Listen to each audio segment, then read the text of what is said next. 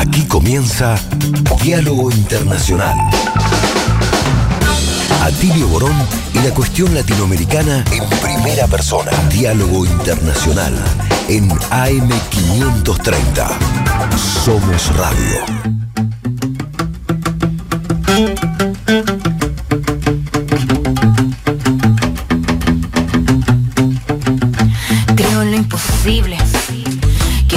Locura más cuerda es buscar cómo ser libre. Creo en lo imposible. Que de nuestras espaldas brotarán las alas que nos harán volar invencibles. Creo en lo imposible. Que el símbolo silenciará el efecto de sus misiles. Creo en lo imposible. Creo que es posible. En este mundo. Mundo sensible. Creo en nuestras almas. Es la hora de luchar, basta ya de conciliar. Es la hora de luchar, basta ya de conciliar. Es la hora de luchar, basta ya de conciliar. ¡Viva la palabra! hora de luchar.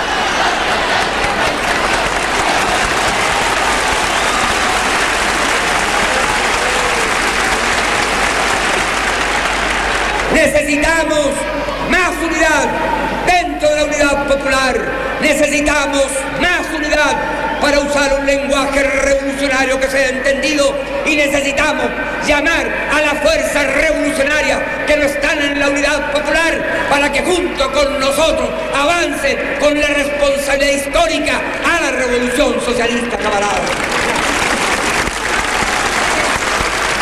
Hay que fortalecer el poder popular, los comandos comunales, hay que fortalecerlo, hay que fortalecer los cordones industriales, pero no como fuerzas paralelas al gobierno, sino como fuerzas populares, junto a la fuerza del gobierno de ustedes, el gobierno popular. Transformando nuestro barrio al final de la jornada con ideas que el dinero a convencer los convencidos ni a predicar a los que se sienten Buenas tardes. Compañeras, compañeros, amigos, amigas. Bienvenidas a- y bienvenidos a Diálogo Internacional, una mirada desde nuestra América. El programa de Atilio Borón, con Telma Luzzani, con Federico Montero, con Marcelo Rodríguez y quien les habla, Paula Klachko. Y hoy dimos comienzo a nuestro programa con esas palabras, con esa voz tan que nos resuena tanto y nos trae alegrías y nos trae el drama de Salvador Allende, porque el lunes 11 de septiembre va a estar cumpliéndose 50 años del fatídico golpe de Estado, genocida, asesino, encabezado por el general Pinochet contra nuestro amado presidente médico Salvador Allende, esa experiencia socialista que llegó al gobierno de Chile a través de las urnas y que nos dejara tantas, tantas enseñanzas, tantos desafíos, tanto amor y bueno, y tanta lucha que desplegó el pueblo de Chile en esos años de resistencia, tratando de construir el socialismo en paz, pero bueno, como todas las experiencias revolucionarias, no tan en paz porque las derechas rabiosas, revanchistas, violentas, las élites, las oligarquías, siempre con el, brazo, con el brazo de Washington metido, con la CIA metida, como muy bien lo asumieran, hasta ahorita mismo que siguen desclasificando documentos donde claramente se ve su injerencia en ese proceso.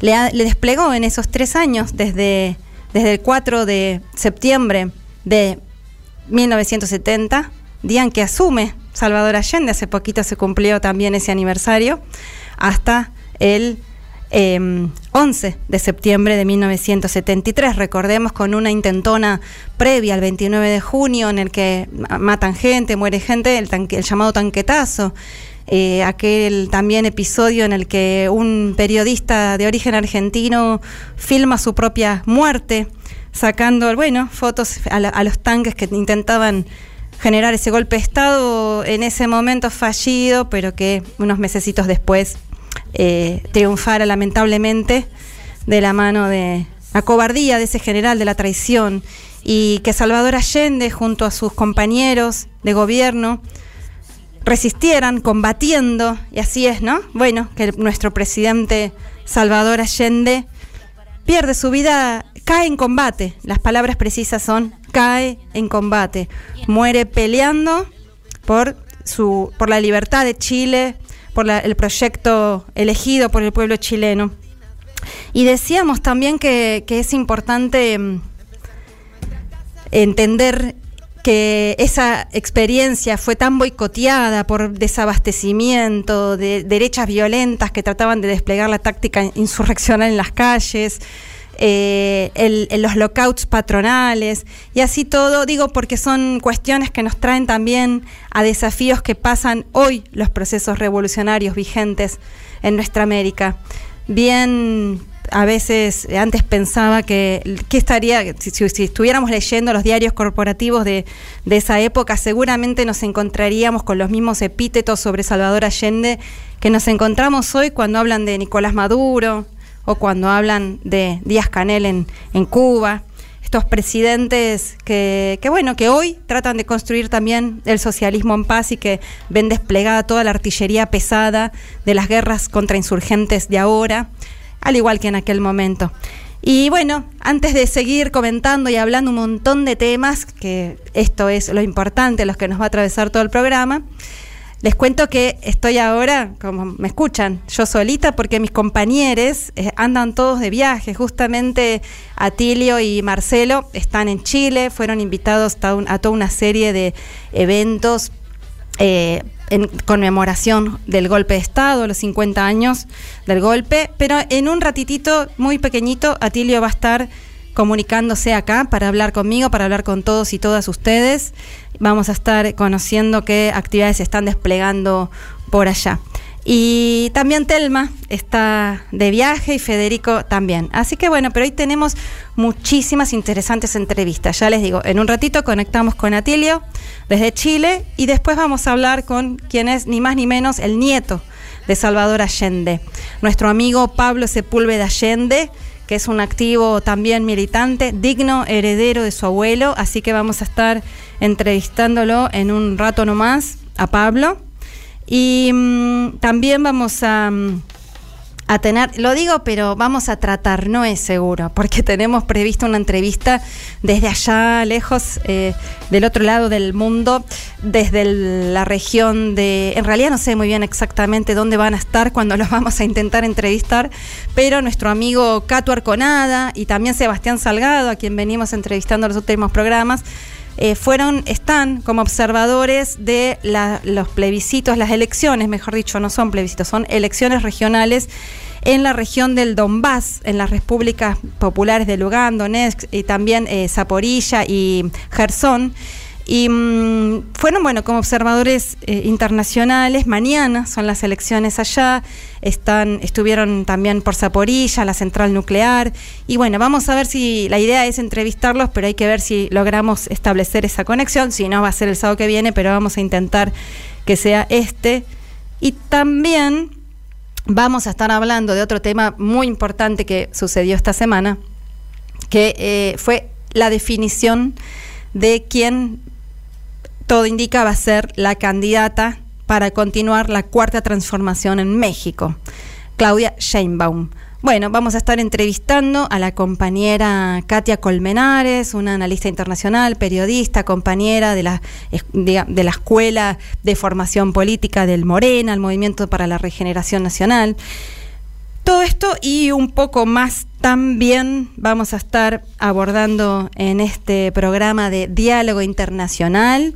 Así que, bueno, les cuento que, como saben ustedes, decimos cada sábado, este programa es una coproducción entre la donde estamos ahora, en el estudio maravilloso de la AM530, la Somos Radio, la radio de las Madres de Plaza de Mayo, y también la pueden escuchar por la 90.7 Radio UNDAB que justamente nosotras y nosotros aquí en este programa somos la mayoría profesores de la UNDAB y este programa, como les decía, es una coproducción de la Radio UNDAB y la Radio de las Madres. Y también lo pueden escuchar por una red de emisoras hermanas de América Latina y de Argentina, como la FM Mestiza, eh, Radio 88.5 de la Universidad Nacional Arturo Jaureche, la FM Radio UNAR Paraná 100.3 de la Universidad Nacional de Entre Ríos, Radio Achala de Mina Clavero, Córdoba eh, y la Radio del Sur y Oyeven de Venezuela. También la radio ILSE del Instituto Latinoamericano de Comunicación Educativa con sede en México. Y para FM 90.3, gente de Radio Bariloche, que, que se suman, bueno, desde hace un par de semanitas no más. Y también, como siempre, les pedimos que dejen eh, mensajes escritos por fin al 11 3200 0530 11 3200 0530. Y antes de ir a un cortecito, les cuento que como también venimos eh, poniendo de moda en las últimas semanas, algo que les gusta bastante a nuestros y nuestras oyentes, estamos sorteando libros. Así que hoy, hoy vamos a sortear un libro que publicamos hace algunos añitos eh, mío, de mi autoría, Paula Klachko, con, junto a Cato Arconada, el compañero que vamos a intentar entrevistar más tarde, con prólogo también de nuestro amigo Atilio Borón. El libro se llama Desde abajo, desde arriba, de la resistencia a los gobiernos populares, escenarios y horizontes del cambio de época en América Latina. Este libro fue escrito publicado, mejor dicho, en 2016. Se publicó en muchos países. Acá en Argentina, este que tengo en las manos que vamos a sortear es de la editorial Prometeo. Y también se publicó en Cuba, en Venezuela, en México, en Brasil, en Chile, y no sé si me olvido alguno más. Y se trata sobre el primer ciclo progresista nuestra América. Pero su surgimiento, su emergencia, las luchas de los 90 y cómo a partir de ahí se articulan diversas alianzas que van disputando el poder en el marco de la crisis de representación y la crisis orgánica del capitalismo en América Latina y bueno, y comienza esto que llamamos el ciclo progresista de nuestra América. Así que vamos a estar sorteando este libro, tienen que dejar en sus mensajes por escrito, quiero el libro y van a pasar a formar parte del sorteo que nuestro Juanpi, que aprovechamos a saludar, Juanpi Fierro, nuestro genial productor, va a estar sorteando hacia el final del programa y también aprovechamos para saludar a nuestro operador Gustavo Hoffman, ¿cómo estás? Ahí nos hace la seña de muy bien. Bueno, vamos, enseguida venimos. Sí, ya compañero. Ya. Compatriotas, esta será seguramente la última oportunidad en que me pueda dirigir a ustedes. La Fuerza Aérea ha bombardeado las torres de Radio Portales y Radio Corporación. Mis palabras no tienen amargura sino decepción y serán ellas el castigo moral para los que han traicionado el juramento que hicieron. Soldados de Chile, comandantes en jefes titulares y el almirante Merino que se ha autodesignado. Más el señor Mendoza general rastrero que solo ayer manifestara su fidelidad y lealtad al gobierno, también se ha denominado director general del Carabineros. Ante estos hechos, solo me cabe decirle a los trabajadores, yo no voy a renunciar. Colocado en un tránsito histórico, pagaré con mi vida la lealtad del pueblo. Y les digo que tengo la certeza que la semilla que entregáramos a la conciencia digna de miles y miles de chilenos no podrá ser cegada definitivamente. Tienen la fuerza, podrán avasallarlo, pero no se detienen los procesos sociales ni con el crimen, ni con la fuerza. La historia es nuestra y la hacen los pueblos. Trabajadores de mi patria, quiero agradecerles la lealtad que siempre tuvieron, la confianza que depositaron en un hombre que solo fue intérprete de grandes anhelos de justicia que empeñó su palabra y que respetaría la constitución y la ley y así lo hizo. En este momento Definitivo, el último en que yo pueda dirigirme a ustedes, pero que aprovechen la lección. El capital foráneo, el imperialismo, unido a la reacción, creó el clima para que las Fuerzas Armadas rompieran su tradición, la que le, la que le Schneider y que reafirmara el comandante Araya. Víctimas del mismo sector social que hoy estará en sus casas esperando con mano ajena reconquistar el poder para seguir defendiendo sus granjerías y sus privilegios. Me dirijo sobre todo a la modesta mujer de nuestra tierra, a la campesina que creyó en nosotros, a la obrera que trabajó más, a la madre que supo nuestra preocupación por los niños. Me dirijo a los profesionales de la patria, a los profesionales patriotas, a los que hace días siguen trabajando contra la sedición auspiciada por los colegios profesionales, colegios de clase para defender también las ventajas que una sociedad capitalista le da a pocos. Me dirijo a la juventud, aquellos que cantaron, entregaron su alegría y su espíritu de lucha. Me dirijo al hombre de Chile, al obrero, al campesino, al intelectual, aquellos que serán perseguidos, porque en nuestro país el fascismo ya estuvo hace muchas horas presente en los atentados terroristas, volando los puentes, cortando la línea férrea, destruyendo los oleoductos y los gasoductos, frente al silencio de que tenían la obligación de proteger. La historia lo juzgará. Seguramente Radio Magallanes será callada y el mital tranquilo de mi voz no llegará a ustedes, no importa. Lo seguirán oyendo. Siempre estaré junto a ustedes. Por lo menos mi recuerdo tendrá el nombre digno que fue leal a la lealtad. El pueblo debe defender, pero no sacrificar. El pueblo no debe dejarse arrasar ni acribillar, pero tampoco puede humillarse. Trabajadores de mi patria, tengo fe en Chile su destino. Superará otros hombres, decirles que tengan fe. La historia no se detiene ni con la represión ni con el crimen. Esta es una etapa, será superada.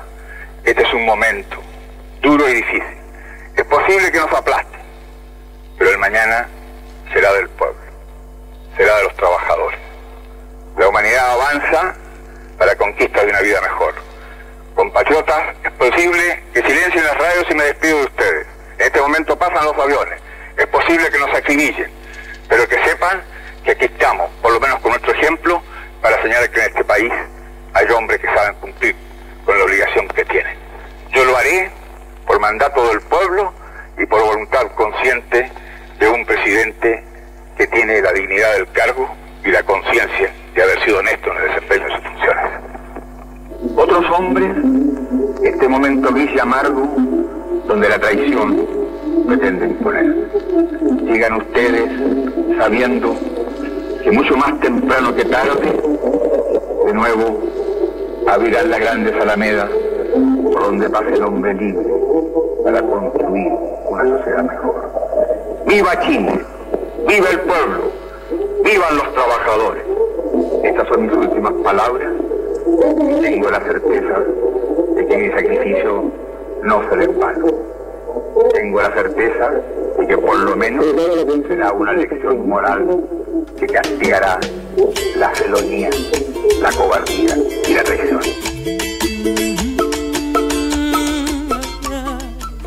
Diálogo Internacional. Hasta las 20 en AM530. Somos Radio. Qué fuerte, amigas y amigos, ¿no? Escuchar las últimas palabras de Salvador Allende. Qué fuerte, se abrirán las grandes alamedas. Y bueno, ahora sí estamos conectadas, qué suerte que tenemos de estar conectadas con nuestro gran amigo, compañero, maestro, Atilio Borón, que está en Chile. ¿Cómo estás, Atilio? ¿Qué tal? ¿Cómo te va, Paula? ¿Qué tal? ¿Qué Acá tal? escuchando, muy emocionado de Mm. nuevo el discurso final de Salvador Allende, realmente una obra maestro. Sabes que estaba hablando acá con mi amigo Jaime Lorca de la Fundación Memoria y Futuro, ¿no es cierto? Este, sobre si lo había escrito o no, y toda la impresión que, que me transmite Jaime y otra gente también, lo improvisó en ese momento. La, la verdad es un discurso Tremendo. de una belleza, es tremendo, tremendo, por lo que dice y cómo lo dice, ¿no es cierto? El hombre cuando estaban los aviones sobrevolando la moneda, bombardeándolo, realmente lo que dice Allende, ¿no? Dar el ejemplo moral, ejemplo moral de lucha y de fidelidad al mandato de los trabajadores, me parece realmente una pieza realmente notable, extraordinaria, ¿no? Este, y bueno, un legado un legado imperecedero ¿no? para todos los gobiernos que tengan eh, como objetivo crear una sociedad mejor, una sociedad más justa.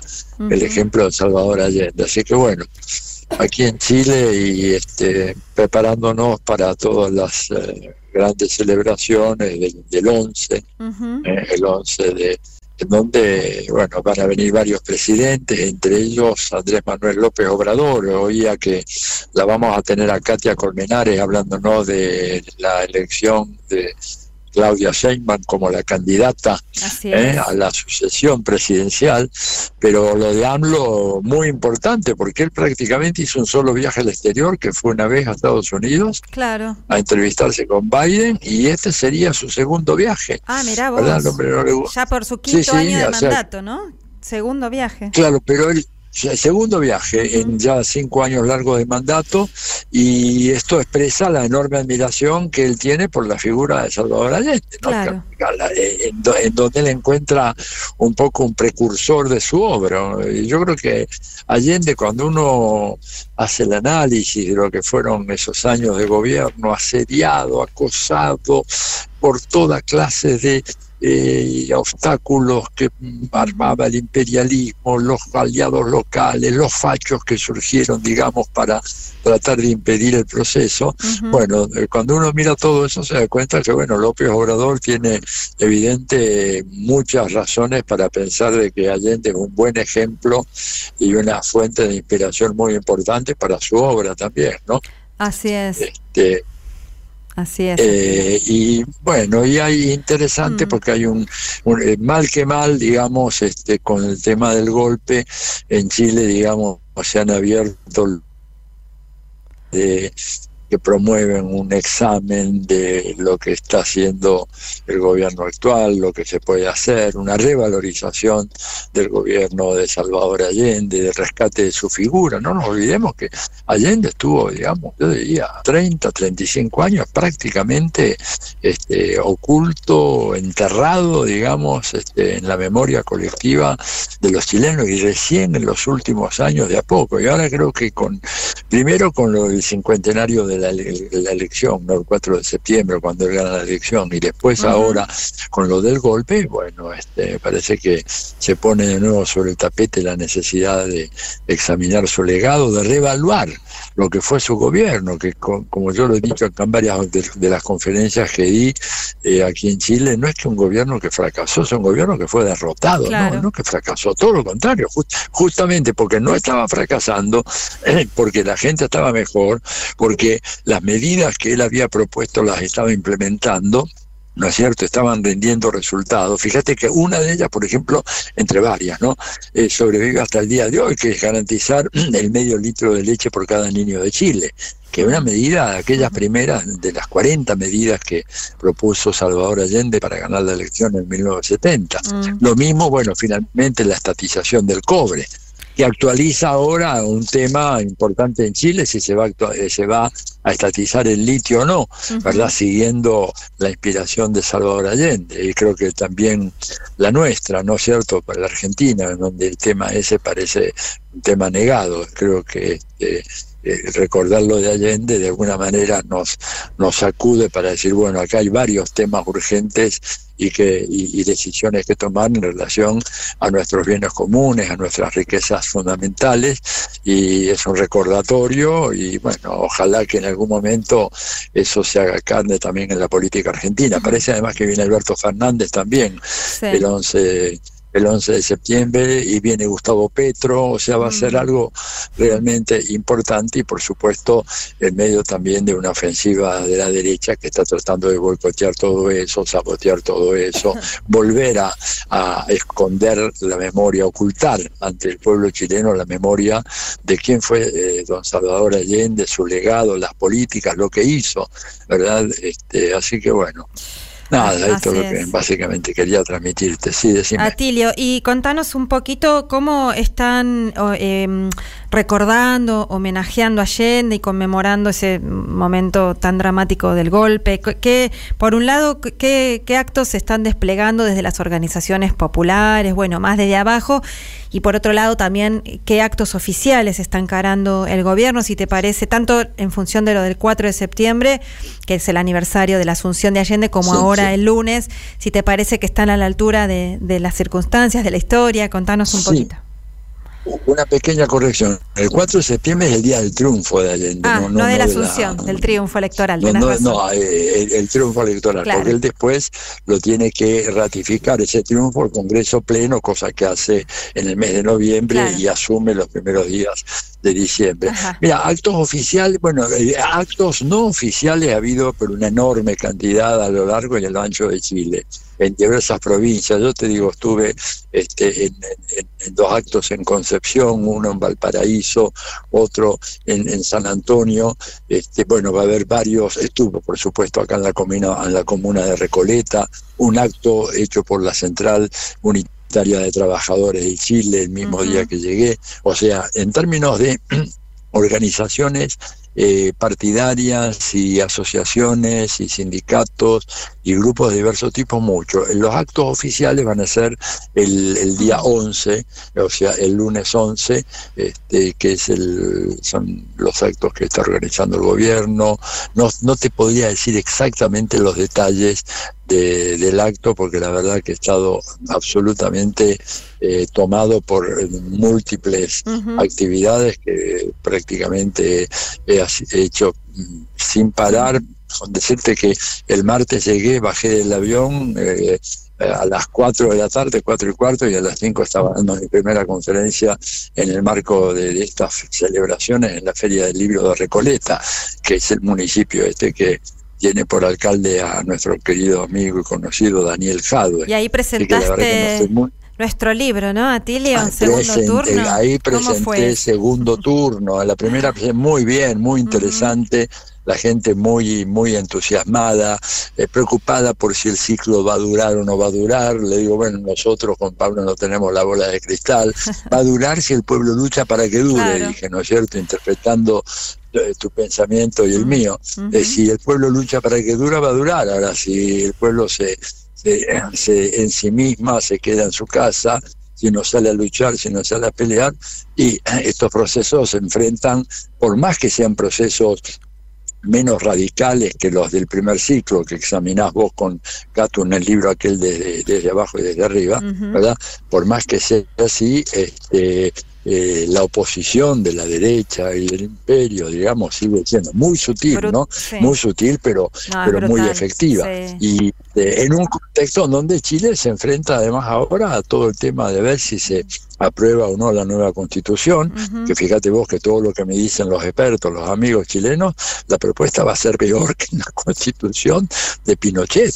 En el, porque, por ejemplo, la constitución de Pinochet de 1980 establecía, eh, eh, ratificaba eh, la, la posesión, la propiedad de, para el Estado chileno de la gran minería del cobre.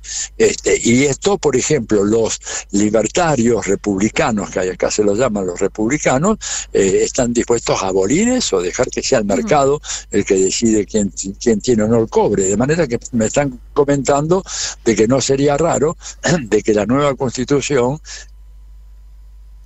un retroceso en relación a la constitución de Pinochet, que tiene algunas pequeñas reformas, hay que reconocerlo, no es Mm. solamente la de Pinochet, ahí hubo algunas reformas que se hicieron durante el gobierno de Ricardo Lagos, pero que por lo menos preservaron para el Estado chileno, ¿no es cierto?, el monopolio de, de- de la explotación cuprífera, que es fundamental. Recordemos lo que decía Salvador Allende, el cobre es el sueldo de Chile, ¿verdad? Y este eso está puesto en cuestión en esta nueva propuesta constitucional, aparentemente se va a dar a conocer este, en fecha próxima, donde parecería que esto ya se elimina. Y además hay otro gran enigma, ¿qué va a pasar con los eh, la, la gente que eh, hacía muchos años que no había ido a votar, ¿verdad? O la gente que vota por primera vez, eh, porque ahora el voto es obligatorio. Claro, recordemos Este, que la última vez, la elección donde perdió eh, la, la nueva, la, la nueva eh, constitución redactada, eh, eh, Sí, participó un 85% de la población porque pasaron de repente a ser obligatorias cuando venía habiendo como muchísimo una participación del 50, cuando tenían el 50, 51% festejaban porque era alta en el marco de elecciones Sí. no obligatorias, todas las anteriores, que hubo muchas porque los plebiscitos, las elecciones del presidente, todas, y en esta última, bueno, votó una parte también como bastante descreída de la política eh, o despolitizada, Sí. entre comillas, y bueno, hubo un 85% que votó en contra de esa constitución, ¿no, Atilio? Hay que ver Claro, ahora qué y pasa. ahora, y ahora lo que se está especulando es que probablemente vuelva a haber una participación muy alta, pero que la gente vuelva a votar en contra porque hay un sentimiento de mucho odio en relación a Ah. la dirigencia política y al Estado. Claro. ¿Verdad? Y entonces gente que votó en contra antes probablemente vote ahora también en contra. Ah, bueno. E incluso hay, hay, hay gente que está diciendo, más de uno que me ha dicho, de que creen que finalmente todo este tema de la reforma constitucional va a terminar en cero, que va a seguir la, la, la- la vieja constitución de Pinochet. Pinochet hasta que hasta que una nueva irrupción popular como la que hubo a partir de octubre del 2019 vuelva a emerger porque evidentemente el mar de fondo que hay en Está. Chile es muy grande no es cierto hay una cuestión social muy fuerte hay digamos problemas de desigualdad este, y de inequidad que son muy significativos y entonces en ese sentido de repente va a haber que esperar un nuevo un resurgimiento de un nuevo ciclo ya desde abajo Mm. eh, de luchas populares que sean las que finalmente provoquen que eh, bueno se plantee la necesidad de una nueva constitución que se- además sea redactada democráticamente no como Mm. esta porque esta la redactaron un grupo de expertos elegidos verdad este, en el marco del parlamento y eh, con una abrumadora mayoría de gente de la derecha Claro. entonces tampoco se trata de una, una constitución que mejora la que había sido rechazada, este, aunque había algunos temas ahí para resolver, por supuesto, sino que simplemente es una constitución que parece que va a ser este, bastante peor, por lo menos en algunas materias. Así que Claro. bueno. Bueno, digamos que este, rechazaron la constitución anterior, que era más eh, de vanguardia, más garantista de los Sí, derechos, sí. pero también todo indica que se va a rechazar esta. Bueno, como vos decís, lo que habla de que no está todavía dada la relación de fuerzas para ir a un verdadero Así proceso es. constituyentista, que solo podrá ser empujado, Sí. bueno, por esa rebelión popular que de alguna manera tiene que estar latente, ¿no? Después de semejante proceso de lucha que vivieron los chilenos y las chilenas. Sí, si esa fuerza desde abajo no está presente y no está presente organizadamente, porque también lo que se habla mucho del problema de la unidad de las fuerzas de izquierda y de las fuerzas populares, o sea, el mismo problema que tenemos nosotros en la Argentina, ¿no es cierto? O sea, la división, el fraccionalismo, la falta de coherencia de una conducción unitaria, unitaria en la diversidad, nadie dice una establecer una una especie de línea absolutamente monolítica, pero sí que haya una unidad de acción, una coordinación, etcétera. Hmm. Y si eso no se logra es muy difícil. Así que, bueno, Chile está en ascuas con un presidente muy debilitado, digamos, un nivel de aprobación social muy bajo, realmente muy bajo.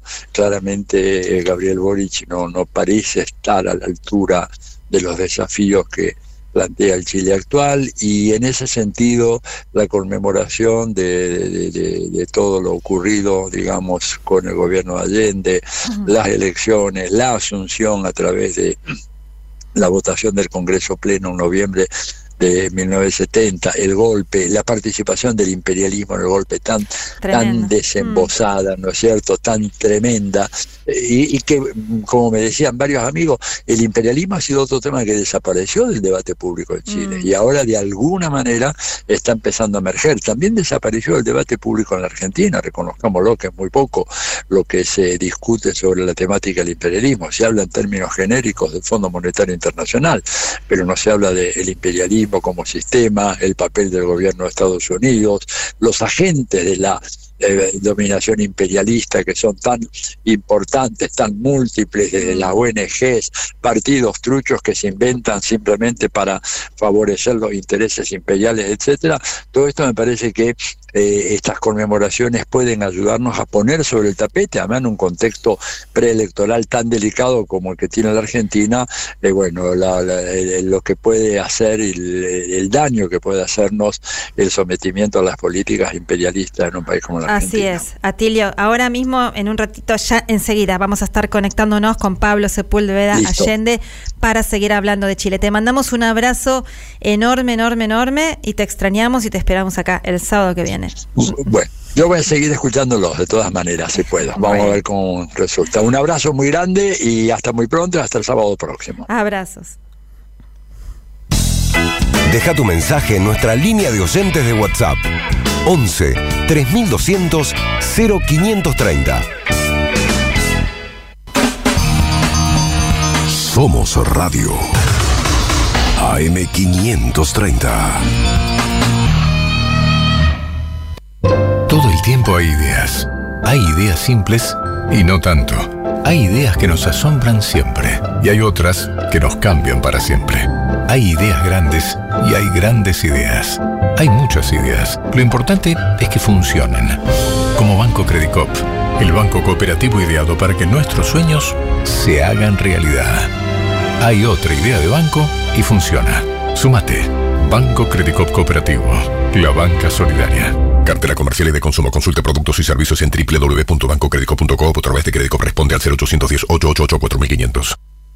En IPF Luz nos ponemos en el lugar de las empresas comprometidas por un futuro mejor, optimizando recursos y cuidando el medio ambiente.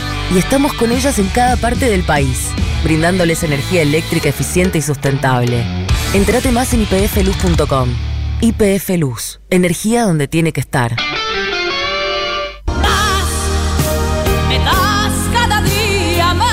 PAMI, cada día más. La mejor cobertura de medicamentos del país. La libertad de elegir a tus médicos especialistas. Ocho hospitales propios y más de 50.000 prestadores en todo el país. Atención en más de 700 agencias sin demora. Y cobertura 100% de ópticas, odontología, médicos de cabecera, receta electrónica, turismo social, residencias, cuidados domiciliarios. Todos los días al lado tuyo. PAMI, cada día más. Conoce más en pami.org.ar. Primero la gente. Argentina Presidencia. Tronador, agua mineral, botellones y dispenser para el hogar y la oficina. Hacé tu pedido al 4201-2627 o mandanos un mail a info arroba aguatronador.com.ar. Tronador, agua de mesa envasada. 12 de octubre 632 en Avellaneda.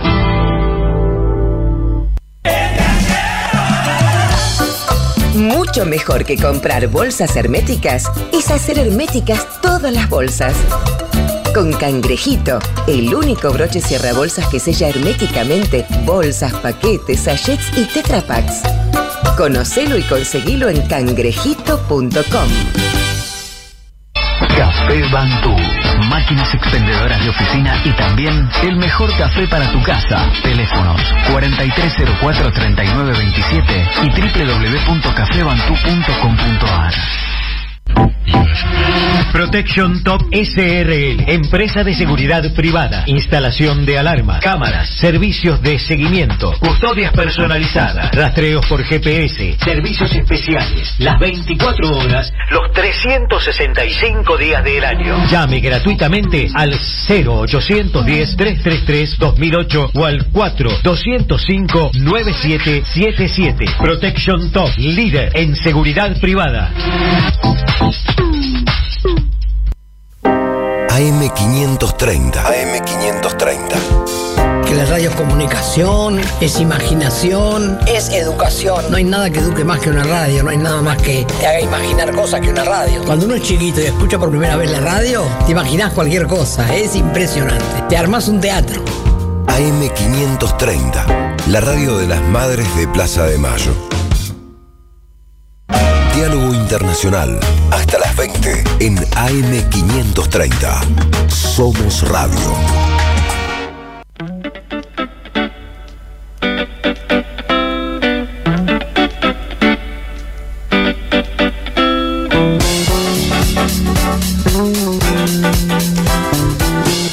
Seguimos en diálogo internacional y mm, gracias a todos y todas los que nos están escribiendo mensajitos, que quieren el libro. Acá un compañero nos pide que demos el libro, el nombre, perdón, del fotógrafo que filmó su propia muerte. El compañero se llamaba Leonardo Henrichsen Ferrari, de 33 años eh, todo nuestra gloria y honor al compañero. Y mm, enseguida vamos a seguir leyendo un montón de mensajes que nos siguen llegando, pero ahora ya estamos conectadas, como decíamos antes, con nuestro amigo, nuestro compañero, Pablo Sepúlveda Allende, como su eh, apellido lo indica, que él lo lleva con tanta honra y con tanto orgullo. Él es nieto de Salvador Allende, pero además Pablo es un militante comprometido que sigue de manera muy fiel eh, el legado de su abuela y de, la, de toda la militancia chilena. Es un es médico, Pablo es médico y, anduvo, bueno, yo tengo muy fresquita las imágenes de Pablo atendiendo a los heridos y heridas en la insurrección popular que protagonizaron las y los chilenos a partir de octubre de 2019. Así que, Pablo, te damos la bienvenida a Diálogo Internacional. ¿Cómo estás? Hola, Paula. Eh, bueno, muchas gracias por, por, la invitación al programa y, bueno, muchos saludos aquí al pueblo argentino. Gracias a todos. Muchas gracias, Pablo. Bueno, y mm, hoy estoy acá solita, mis compañeros están de viaje, Atilio y Marcelo están precisamente en Chile.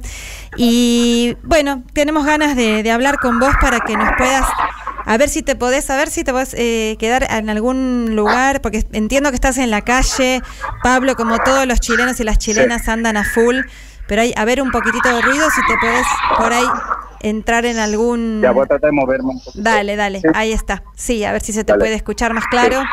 Y bueno, y que nos cuentes cómo se está viviendo en estos días estas conmemoraciones por parte del pueblo chileno. Eh, bueno, aquí hay bastantes actividades, la verdad está lleno el debate público y un montón de actividades, ¿no? Desde sobre todo de organizaciones sociales en los territorios, en los muchos lugares, organizaciones sociales. Y bueno, la más grande ha sido la de, el momento, el municipio de Recoleta, donde está Tillo ahora, creo que es el cierre hoy. Eh, Recoleta es un municipio de aquí de Santiago de Chile, donde el alcalde es eh, Daniel Jadwe, del Partido Comunista, que fue precandidato presidencial y bueno, hizo una feria internacional del libro y un seminario sobre estos 50 años, que ha estado bien interesante y bien movido. Ajá. Eh, de parte del gobierno no ha habido tanta, tanta cosa, la verdad. Así que, eh, bueno, el 11 sí hay una actividad, pero... Parece que son el 11, ¿no? Que hay una conmemoración. Parece, digo, que es la conmemoración oficial y vienen los presidentes, nos contaba Tilio, y el lunes mismo. Y eh, mañana va a ser la marcha. Entiendo que eh, la marcha popular que se hace todos los 11 de septiembre va a ser mañana, ¿estoy en lo cierto? ¿Mañana domingo? Sí, sí, mañana domingo. Eh, la marcha que se hace todos los 11, bueno, la verdad antes era el, el, día que cayera, pero bueno, lo volvieron, lo pasaron, antes era día feriado, digamos, la dictadura lo dejó como día feriado, pero después lo pasaron a los días domingos en general, ya no el día feriado. Ah, bueno. Que va a ser mañana. Ah, espero se escuche mejor a donde estoy ahora, entré a un localcito, igual hay una música de fondo, pero espero se escuche mejor. Sí, se escucha un poco de musiquita, pero bueno, si vos hablas fuerte, un poquito más fuerte, te vamos a escuchar mejor.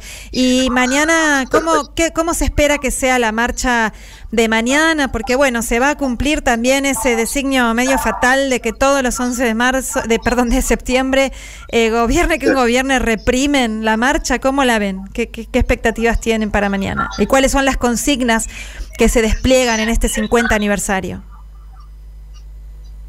Eh, bueno, eh, esperamos que, la, eh, que, sí, bueno, sea masiva. Siempre ha sido bastante masiva.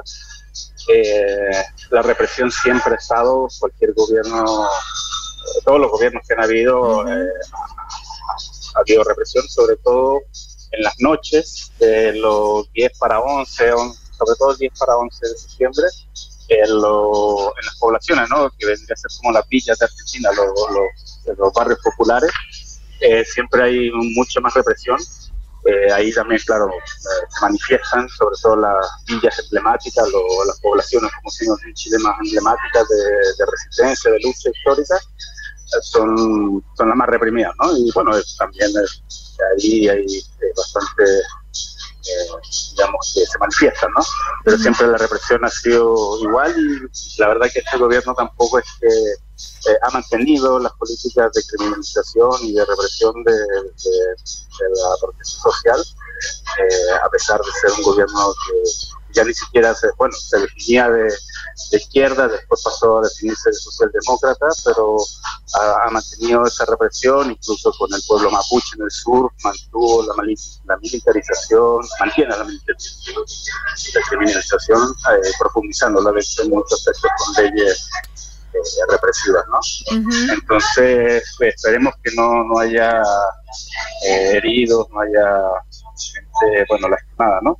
Pero bueno, las consignas son, bueno, la memoria histórica, la, eso, la reivindicación de la, de la, del proyecto, ¿no? De la Unidad Popular, que, que ha sido el mayor proyecto histórico de justicia social y de incluso de desarrollo, ¿no? De, de, del país uh -huh. que ha habido en toda la historia de Chile. De, después del golpe fue más bien la, la, la imposición del modelo neoliberal, que, que, bueno, ha vendido todo lo que queda por o sea, lo que, bueno, vendido todos los, los, bienes comunes, los recursos naturales, eh, las empresas estratégicas que eran estatales, eh, todo ha sido vendido. Ahora en la última, en esta última como se, se, rechazó la antigua propuesta constitucional. A ver, Pablo, Pablo, perdóname un segundito. ¿Sí? Me parece mejor que salgas de ese local porque estamos escuchando demasiado fuerte la, la musiquita de fondo mientras nos seguís contando esto que estabas relatando. Perdón que te interrumpí. A ver si te podemos escuchar un poquito mejor. Dale. Ya. Sí. Entonces les le decía que mm, que así voy a ir a un parquecito que está enfrente a ver si, se puede.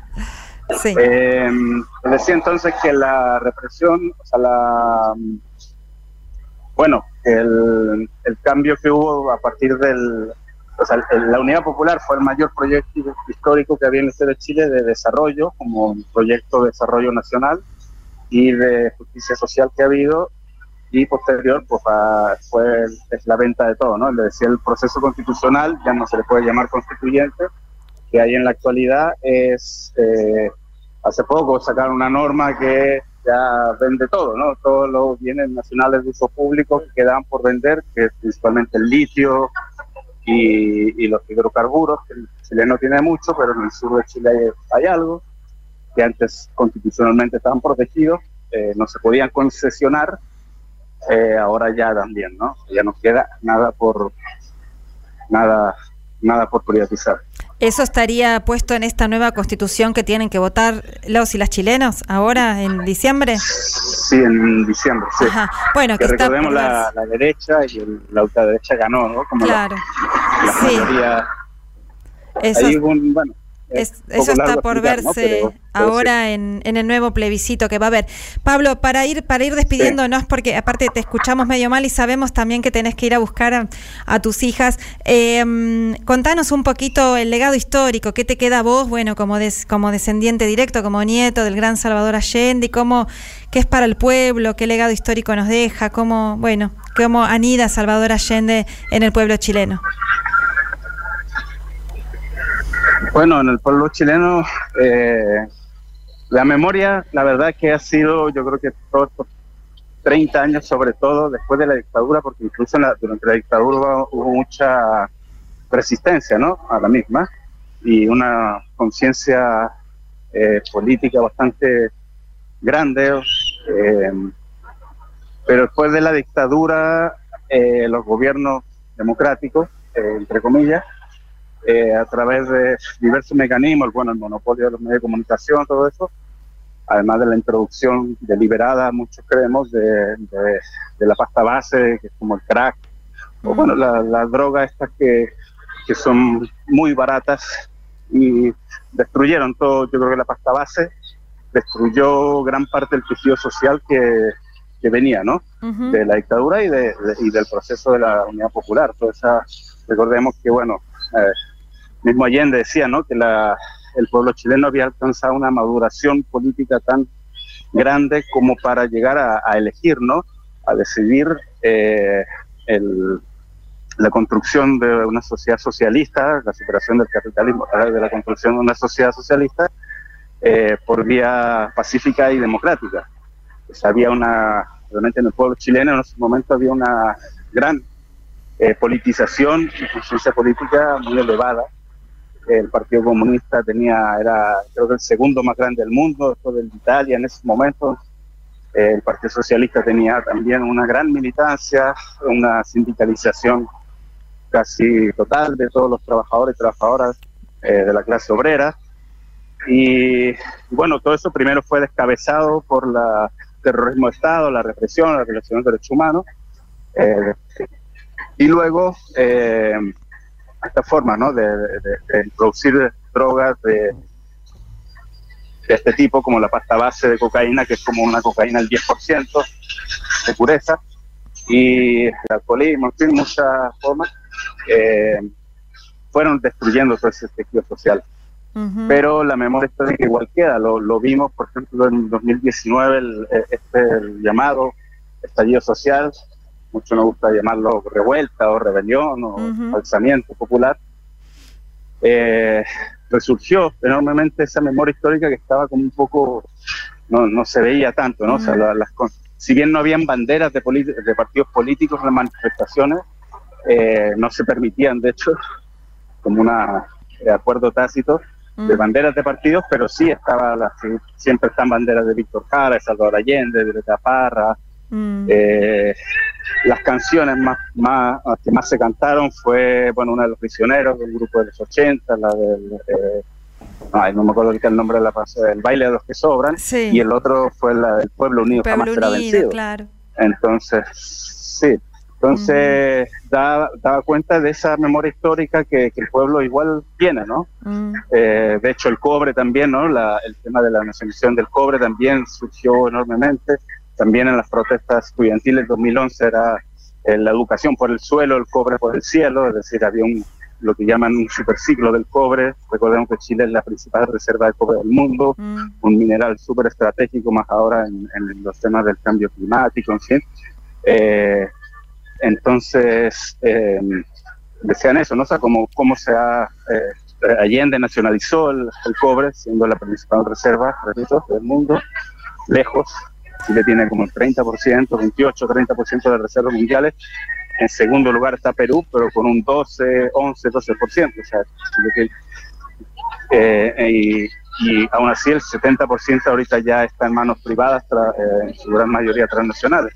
Entonces, eh, bueno, ese tipo de cosas eh, surgieron en ese momento, ¿no? Como parte de esa memoria histórica. Como parte de unir, ¿no? Las luchas del presente con, con la lucha, bueno, con esa enorme gesta junto al presidente. Si bien no había, no era una rebelión o un alzamiento orgánico, organizado, claro. con un programa, digamos, o una, no sé, en nuestro libro con Atilio, algo así, en, nuestro libro con Atilio lo, lo, consideramos, lo conceptualizamos como una insurrección popular espontánea. Sí, sí, yo creo que es el, mejor, porque estallido suena como muy así espontáneo, o sea, si bien fue medio espontáneo, pero había una, igual habían muchas luchas eh, un poco desarticuladas, pero que ahí eh, sí se, digamos que las demandas como que sí tomaron más forma hacia una asamblea constituyente, ¿no? Ajá. Y que se llegó a hacer, o sea, se llegó a cuestionar, cosa que un mes atrás, del- antes de la- del alzamiento popular de octubre del 2019, era algo que no, no estaba en el debate y no, no era algo pensable, ¿no? Y en menos de un mes, el mismo gobierno de Piñera tuvo que llamar a, una, a, a un plebiscito, pero no era una asamblea constituyente verdadera, ¿no? Claro, no, no. tenía- no era plenipotenciaria, no podía, habían límites que tenía, como que no podía poner, no podía cuestionar a otros poderes del Estado, o sea, no podía eh, sobreponerse al poder legislativo, ejecutivo, en fin, no era plenipotenciaria como cualquier asamblea constituyente soberana, eh, no tenía eso, no podía tocar también los tratados de libre comercio, por ejemplo, no podía, esto pues era bastante limitada, pero aún así, eh, al menos en, en términos, no sé si llamarlos simbólicos, pero sí puso, eh, dio una, un- una estocada mortal, por decirlo así, a la, a la constitución de Pinochet y al modelo neoliberal. En su principio, después vino la pandemia, este acuerdo, y también este acuerdo por una nueva constitución, que no, repito, no era una asamblea constituyente, pero eh, desmovilizó mucho eso, ¿no? Eh, eh, eso y después la pandemia movilizó mucho, después el miedo, el- la- una campaña de, de miedo con el tema de la pandemia y después con la inseguridad, la delincuencia, la migración, no sé cuántas cosas. Y la, la derecha retomó, este, digamos que creció y ahora se dio vuelta la tortilla, por decirlo así, en menos de en tres años.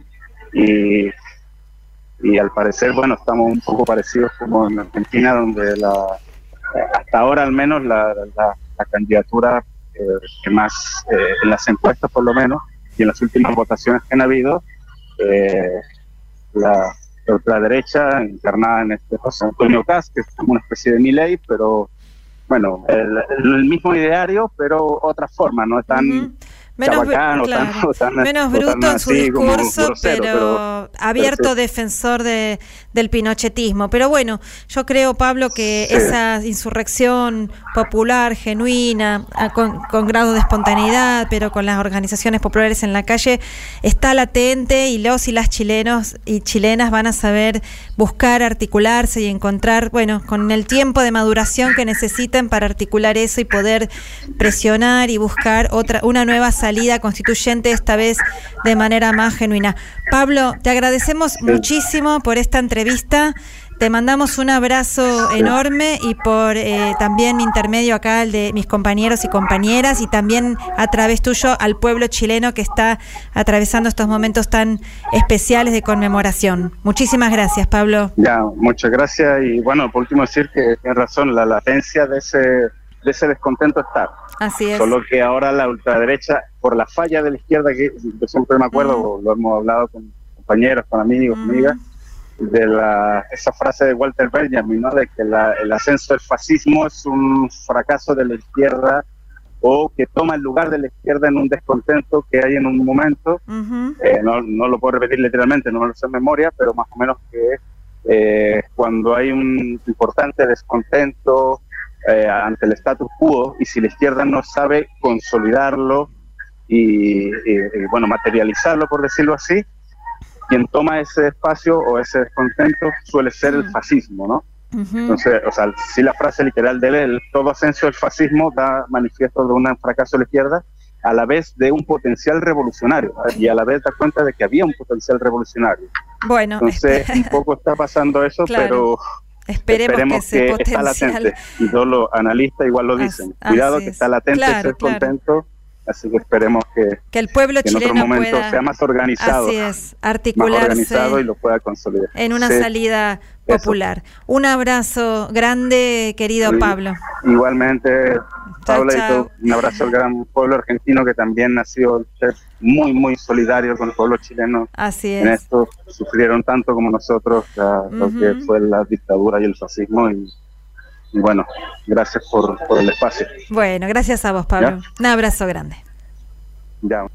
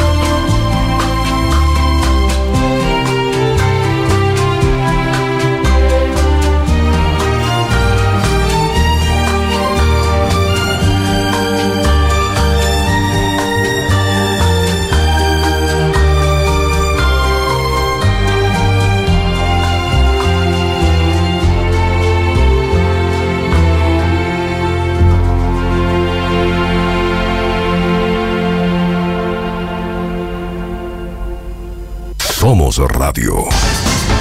AM530. Maxi Consumo es el supermercado mayorista que elegís y confías. Siempre trabajamos para darte lo mejor. Atención personalizada, el mejor surtido y variedad con todos los medios de pago. Maxi Consumo crece en todo el país, siempre junto a vos. Tronador, agua mineral, botellones y dispenser para el hogar y la oficina. Hacé tu pedido al 4201-2627 o mandanos un mail a info arroba aguatronador.com.ar. Tronador, agua de mesa envasada. 12 de octubre 632 en Avellaneda.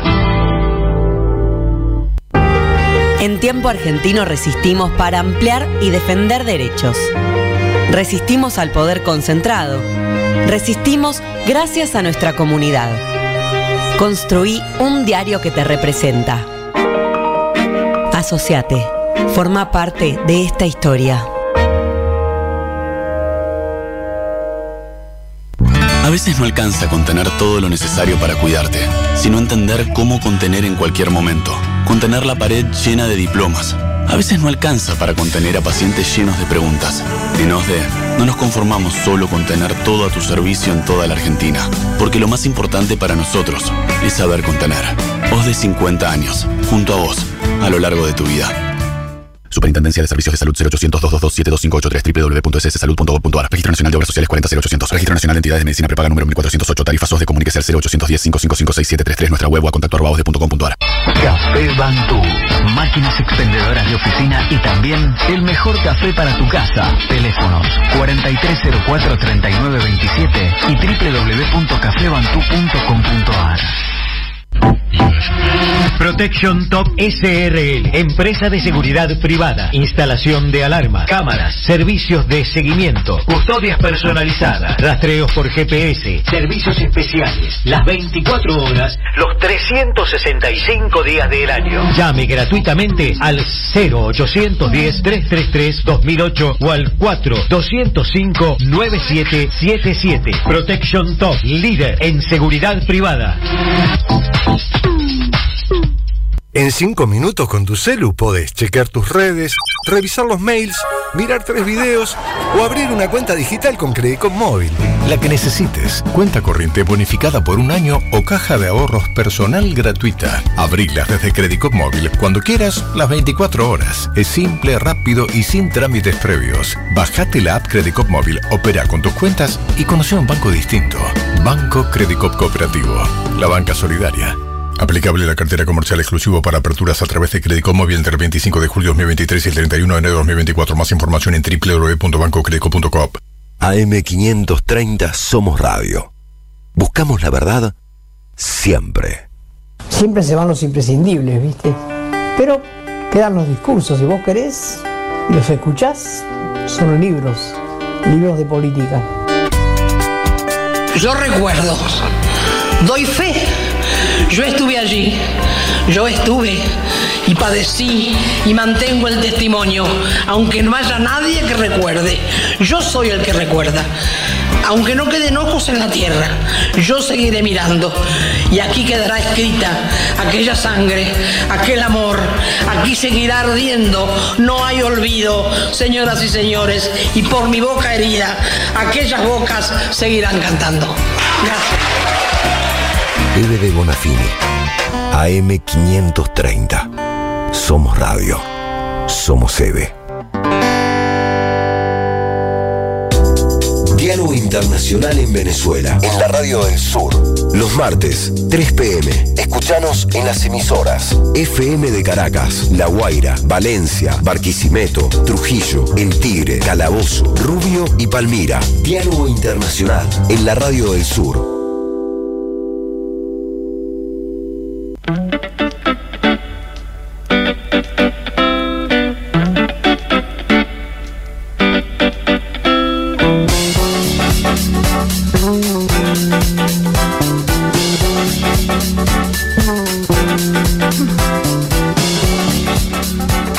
Amigas y amigos, en Diálogo Internacional, el programa de Atilio Borón, pero aquí con Paula Klachko, porque nuestro Atilio, como estuvimos hablando hace un ratito, está en Chile.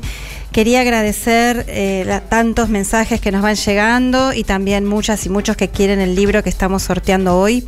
Es el libro que escribí yo junto a Cato Arconada, con prólogo de Atilio Borón, que se llama Desde abajo, desde arriba, de la resistencia a los gobiernos populares, escenarios y horizontes del cambio de época en América Latina, editado por Prometeo Libros de- en el año 2016, así que ya están muchos y muchas comunicándose y también nos llegan estos mensajitos lindos. Hay un compañero, no pone el nombre, que nos da la idea de sortear en algún momento libros digitales para que pueda ser también, para que puedan acceder eh, aquellos y aquellas que, están en el interior del, bueno, en otras partes de la Argentina o en cualquier parte del mundo. Es una buena idea, la vamos a implementar.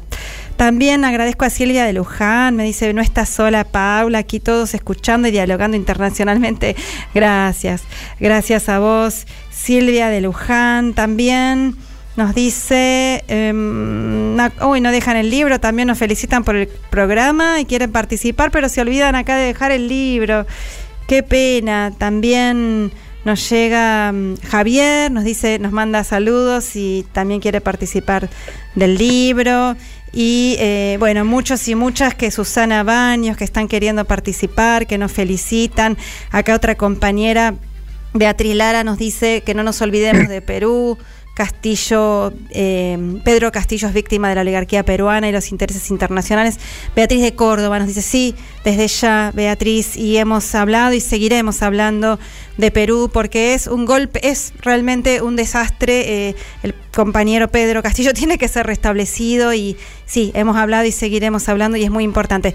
En un ratito vamos a seguir con los con los mensajes que nos vienen llegando. Les quiero aprovechar también para decirles que busquen un artículo de nuestra compañera Telma Luzzani que se llama, eh, ay, lo tenía por acá, acá está, eh, Allende 50 años después en la página acción.coop. Realmente está excelente el artículo de Telma, ahí pueden ver rastrear, eh, hacer un rastreo histórico de Allende y su gobierno y el golpe. Y bueno, y qué lindo escuchar de paso las palabras de Eve en, en, el, en, la, en, la, en la tanda, ¿no? Realmente te extrañamos tanto, Eve, no nos vamos a cansar de decirlo. Y bueno, por suerte seguimos teniendo su palabra grabada. Y ahora acá nos dice Juanpi que ya estamos conectadas con eh, la compañera, como decíamos antes, desde México, la compañera Katia Colmenares. Ella es eh, doctora en humanidades con especialidad en filosofía política por la Universidad Autónoma Metropolitana, la UAM, y es la jefa, ahora me va a corregir Katia si lo estoy diciendo bien, es la jefa de planes y programas académicos en el Instituto Nacional de Formación Política de Morena, el Movimiento de Regeneración Nacional. Eh, es así, Katia, bienvenida, te saluda Paula Klachko, ¿cómo estás? Hola, ¿qué tal, Paula? Pues muchísimo gusto estar aquí en el programa de ustedes y bueno, sí, soy coordinadora del programa de formación virtual del Instituto Nacional de Formación Política de Morena. Ah, bueno, qué importante, ni más ni menos la formación política. Y bueno, Katia, muchísimas gracias por estar conmigo, porque hoy estoy aquí en el programa, mis compañeros y compañeras andan por el mundo y queríamos que nos cuentes bueno, muchas cosas queremos saber sobre México. Es bien importante lo que está pasando en México. Eh, em, es eh, realmente desde 2018 están construyendo el fin de tantas décadas de, de, situaciones dramáticas. Entonces, en ese sentido, bueno, te invitamos porque queríamos charlar de varias cosas. Un poco que nos cuentes cómo está la situación en el país, eh, ya eh, terminando este primer ciclo de la cuarta, de la 4T, de la cuarta transformación, encabezada por Andrés Manuel López Obrador, y también de bueno lo que está sucediendo, lo que estuvo sucediendo esta semana, que es un poco la definición o predefinición de quién va a ser la candidata por Morena Claudia Sheinbaum. No sé dónde, por dónde quieres empezar, Katia. Pues sí, mira, podríamos empezar un poquito haciendo pues un recuento, porque en estos cinco años son muchas cosas las que se han avanzado. Por una parte tenemos pues todos los resultados que se han dado de gobierno, los programas que se han implementado y que además esos programas no solamente, digamos, son programas que quedan en el, en el sexenio, sino que son programas que ya han llegado a tener pues un nivel en la Constitución. O sea, ya no, no es tan fácil dar marcha atrás a los procesos que, hoy vivimos y eso yo creo que es lo más importante. O sea, hemos avanzado en ese sentido en, en ir legislando, en ir cambiando piezas que bueno, yo creo que ese es como uno de los retos más importantes, porque justamente los, los gobiernos neoliberales se preocuparon muchísimo porque todas las reglas del juego quedaran ya asentadas en leyes, de manera que los, los gobiernos progresistas o los gobiernos que tenían un compromiso con el pueblo en América Latina, pues muy difícil les ha resultado realmente continuar la, la transformación, ¿no? O sea, porque el tablero está puesto. Entonces, en ese escenario es siempre muy complicado y ahora, bueno, se han empezado a dar pasos en ese sentido. Cambios estructurales, te referís. Exactamente digamos, son cambios que de todas maneras tendrán que continuar y, por eso la necesaria profundización del proceso. Pero bueno, como en toda casa, ¿por dónde empiezas, no? Hay que limpiar la casa, o sea, hay que limpiarla para, para ver también lo que hay. Y bueno, este gobierno pues se ha dedicado también a eso, que era mucho lo que había que hacer porque la corrupción estaba completamente carcomiendo todas las instituciones. Mm. Eh, teníamos, o sea, un gobierno, sabes, pesado. Nosotros hablamos del elefante reumático, mm. porque había que mover al elefante reumático. Imagínate lo que eso significa, o sea, algo muy complicado. El, el, el gobierno de México era un gobierno muy pesado, con mucha burocracia y con poca eficiencia. Mm. Entonces, eh, pues se ha hecho todo un trabajo de transparentar los procesos y de hacer funcionar, ¿no? Las distintas secretarías eh, de acuerdo a los objetivos que se ha planteado el gobierno, ¿no? de la 4T. Entonces, esto ha significado, pues, eh, simplificar muchos procesos y simplificar mucha nómina también, mm. lo cual ha sido muy, muy duro y muy incómodo porque había pues un aparato estatal pesadísimo. Entonces eso se ha, digamos, se ha trabajado y eh, se ha, digamos, hecho todo un trabajo de ir viendo dónde se estaba fugando los recursos del pueblo de México, porque había muchas eh, contrataciones a privados para cumplir los servicios más inmediatos que tendría que haber hecho el gobierno, pero que estaba ya, digamos, era, era como el gobierno era el, era el lugar para ordeñar, ¿no? Al pueblo de México, o sea, los recursos estaban yendo a privados que eran subcontratados, esto era un negocio constante, ¿no? En todas las secretarías y en todos los, los ámbitos. Podría yo aquí enumerarte muchísimos, pero el hecho es eh, que ahora tenemos pues un gobierno mucho más eficiente, ¿no? Y que ha retomado sobre todo pues el control de los recursos del pueblo. Bueno, qué importante. Y que ahora, además, recursos que están llegando a la gente, ¿no? Mm. A través de un montón de, de programas de gobierno. Mm. Entonces, bueno, en ese sentido hemos avanzado mucho, pero de todas maneras eh, hay muchas cosas por venir. Es decir, es necesaria no solamente continuar la transformación, sino yo diría profundizarla. Mm. Que esto es como lo que poco a poco nos, nos va tocando.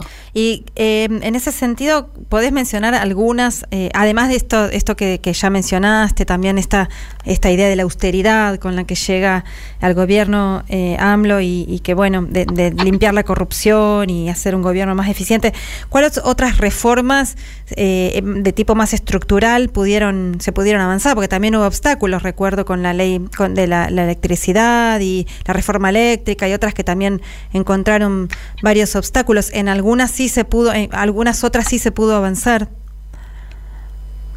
Pues sí, se, se, han podido avanzar, pero realmente hay, o sea, hay mucho por hacer. Mm. O sea, estábamos, eh, por ejemplo, en un momento muy crítico cuando empezó el gobierno de Andrés Manuel, porque realmente estábamos perdiendo por completo eh, Pemex, ¿no? Mm. O sea, estábamos al borde del, del desastre, Sí. ¿no? Pero, eh, pero bueno, ahora podemos decir que estamos eh, retomando la producción, que se han, que se están habilitando, ¿no? Refinerías, que se compró la refinería en Estados Unidos. Ah, eso es, Es muy decir, importante. sí. Pemex, recordemos a la audiencia que es la industria estatal de petróleos mexicanos. Y me acuerdo también que hubo un caso que ustedes abordaron, bueno, ustedes, el gobierno y todo, abordaron con mucha seriedad. No me acuerdo el nombre que tiene el latrocinio de petróleo, tiene un nombre especial, ustedes lo llaman. El huachicol. Eso, el huachicoleo, sí, sí, me acuerdo que hubo como toda una, una guerra contra eso que les, les sacaba un montón de recursos al a la empresa nacional, ¿no? Exactamente, bueno, eso fue, fue muy duro, fue un, un momento muy crítico porque por supuesto que la derecha estaba ahí presta a, pues a, a sacar ventaja ¿no? de la crisis. Entonces lo que se hizo fue enfrentar eh, todo un, un trabajo de corrupción que se había realmente sistematizado, porque digamos lo que se supone que tendría que llegar, ¿no? Como, como producción, ¿no? De, de Pemex, no llegaba la gente. Había, las tuberías estaban perforadas, se, se obtenía, ¿no? Hay gasolina que se revendía, había, no se vendía litro por litro, entonces se, se empezó a hacer como un trabajo de ver, a ver, está saliendo de aquí el petróleo, tiene que llegar hasta el, hasta el lugar de destino y no llegaba. Entonces se hizo todo un rastreo de todas las rutas y se vio ahí que, bueno, había un, estaban ordeñando el, el estaban, es lo que dice, estaban en- haciendo huachicol, ¿no? O sea, estaban obteniendo la gasolina y para la reventa. Entonces hubo un momento en el cual incluso que se tuvo que detener, ¿no?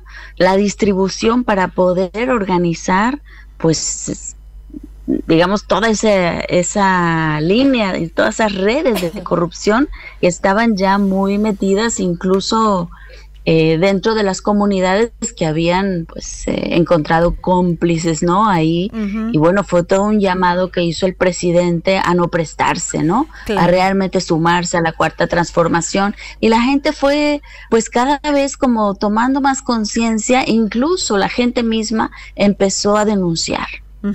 Entonces, pues se hizo todo un proceso ahí, pero fue fuerte porque no, no nos llegaba la gasolina, ¿no? O sea, hubo momentos en donde, bueno, estábamos como todos muy preocupados porque porque realmente parecía que, que la crisis iba a ser muy profunda. Finalmente la superamos. Claro, y así la me superamos imagino. y hoy y hoy tenemos pues eh, una red de distribución de petróleo mucho más eficiente Mm. y, y bueno, ya tenemos todo eso organizado, se vende litro por litro, la gente tiene un lugar donde puede denunciar, Claro. en fin, o sea, Me se avanzó. imagino, claro, eh, eh, Katia, que, que habrá habido ese tipo de, de escollos en cada uno de los aspectos que podamos eh, analizar, porque fueron décadas, ¿no? Décadas de, de- después de que el PRI se volvió una maquinaria del poder y del neoliberalismo, los últimos 30 años dejó un drama social, económico, político, que bueno, me imagino cuántos desafíos, que es, por eso entiendo la clave que vos decís que bueno, fue una primera etapa y ahora hay que ir por más,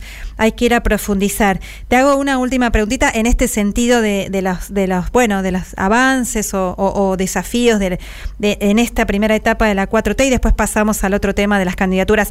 Pero en cuanto a los indi- hubo mejorías de- en los indicadores sociales, en la calidad de vida de la población, o todavía eso sigue siendo pandemia de por medio y otros avatares, una deuda un poco pendiente, te lo pregunto, no lo sé. No, sí, mira, hay muchísimos avances. Te Ujú. puedo a, a enunciar algunos, ¿no? O sea, por ejemplo, el día de hoy, 30 millones de hogares reciben apoyos, ¿no? Del programa Bienestar. Eso, eso nunca se había visto, ¿no? En Ah. toda la historia. De todos esos 30 millones, 11, 11 y medio, me parece, son adultos mayores. Ajá. Y eso ya es a nivel constitucional. Ah. Tenemos niñas, niños, jóvenes con discapacidad, un millón. Mm. El programa de jóvenes eh, Construyendo Futuro, son dos millones de jóvenes participando ahí. Además de eso, tenemos 12 millones de becas de estudiantes de familias pobres. En fin, o sea, ha habido muchísimos avances. Se abrieron 200 universidades. Esto normalmente no se menciona mucho, Claro. pero en, en México pues había un gran problema porque la gente se quedaba fuera, ¿no? O sea, Mm. los jóvenes no, no podían mm, estudiar, pero luego tampoco encontraban trabajo. Entonces, bueno, se, se abrieron estas posibilidades.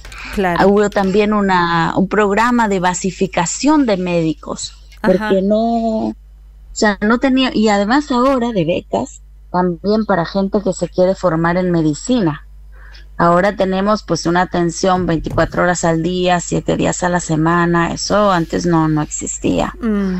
Y bueno, el CONACYT, por ejemplo, que además se le aumentó una H, ahora es CONA, después HCIT, que es el Consejo Nacional de Ciencia, de Nacional de Humanidades, Ciencias de- y Tecnología, pues ahora se ha puesto al servicio realmente de los intereses del pueblo, ¿no? Ajá. Y no de las transnacionales, porque incluso este, este consejo realmente servía para, para apoyar eh, empresas, o sea, era una, una cosa de escándalo. Es tremendo. Pero bueno, además de Mm. eso, te contaría, los servicios, digamos, básicos no han aumentado. La gasolina, el diésel, la gas, el Mm. gas, la luz.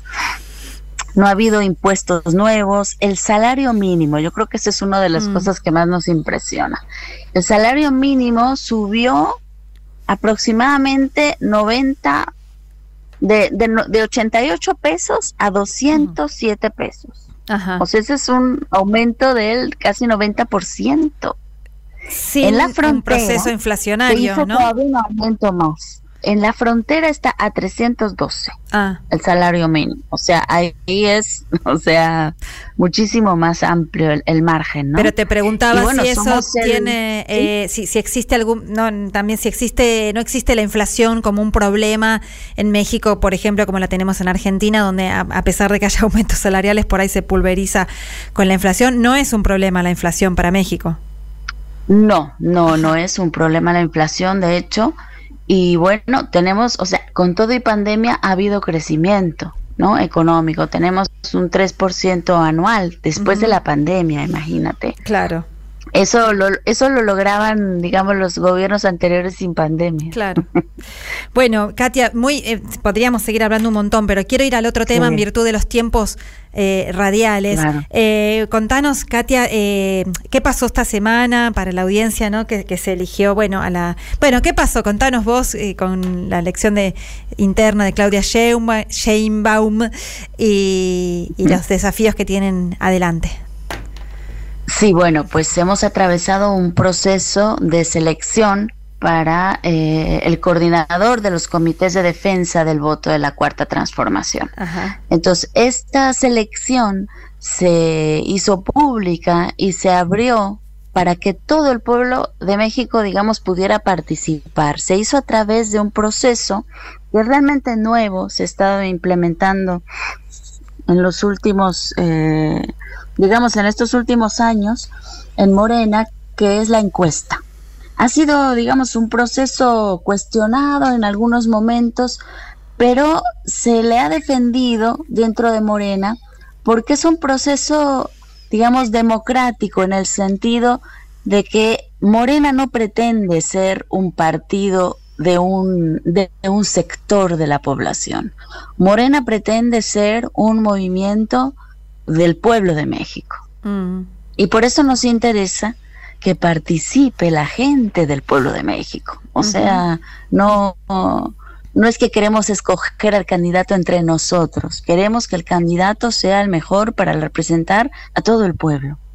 Y por eso se ha hecho esta apertura de la, del proceso.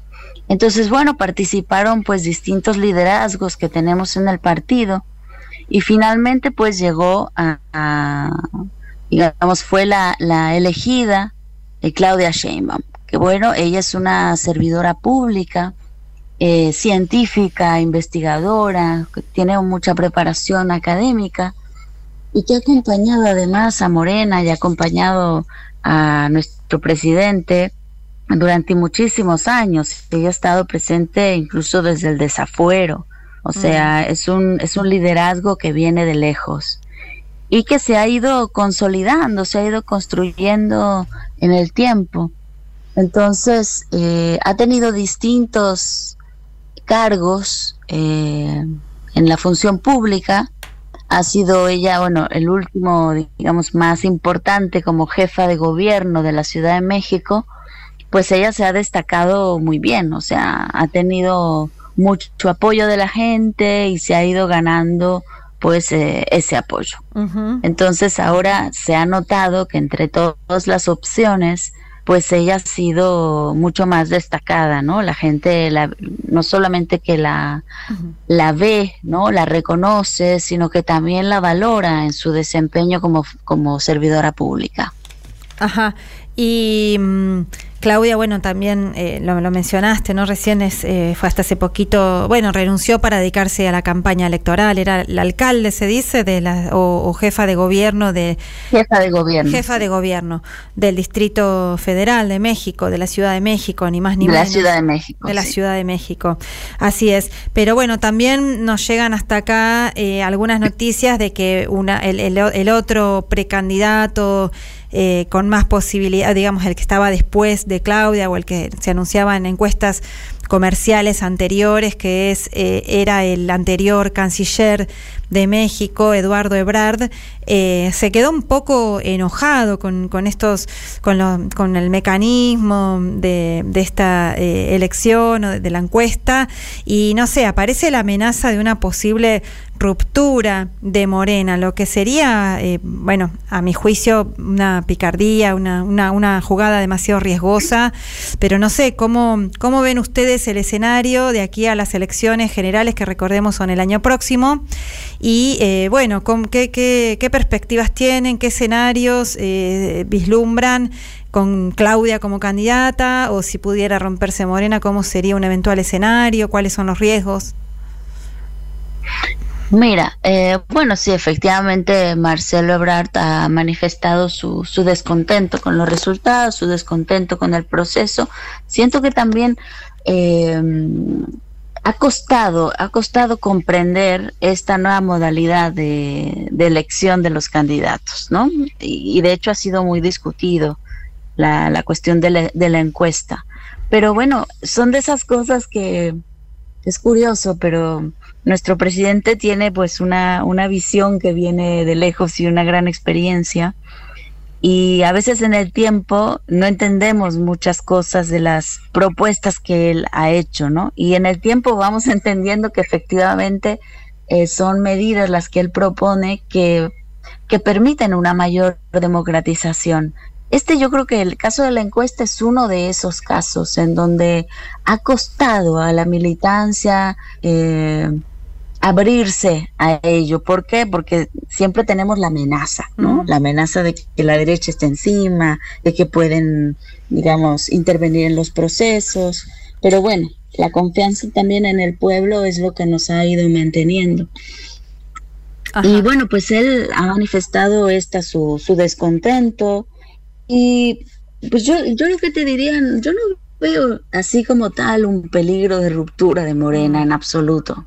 O sea, lo que más bien hemos visto, bueno, uno de los candidatos no ha aceptado el resultado y bueno, pues tendrá que ir como viendo qué posibilidades tiene, ¿no? Que yo creo que no, no son muchas, porque finalmente la gente ha elegido y ha elegido de manera muy clara. O sea, 14 puntos en la de diferencia es bastante. Claro. Para hacer, digamos, todavía una un sondeo interno, ¿no? Una decisión interna. O sea, cuando ya vayamos a, a nivel del país, creo que eso va a ser mucho más, eh, mucho más fuerte.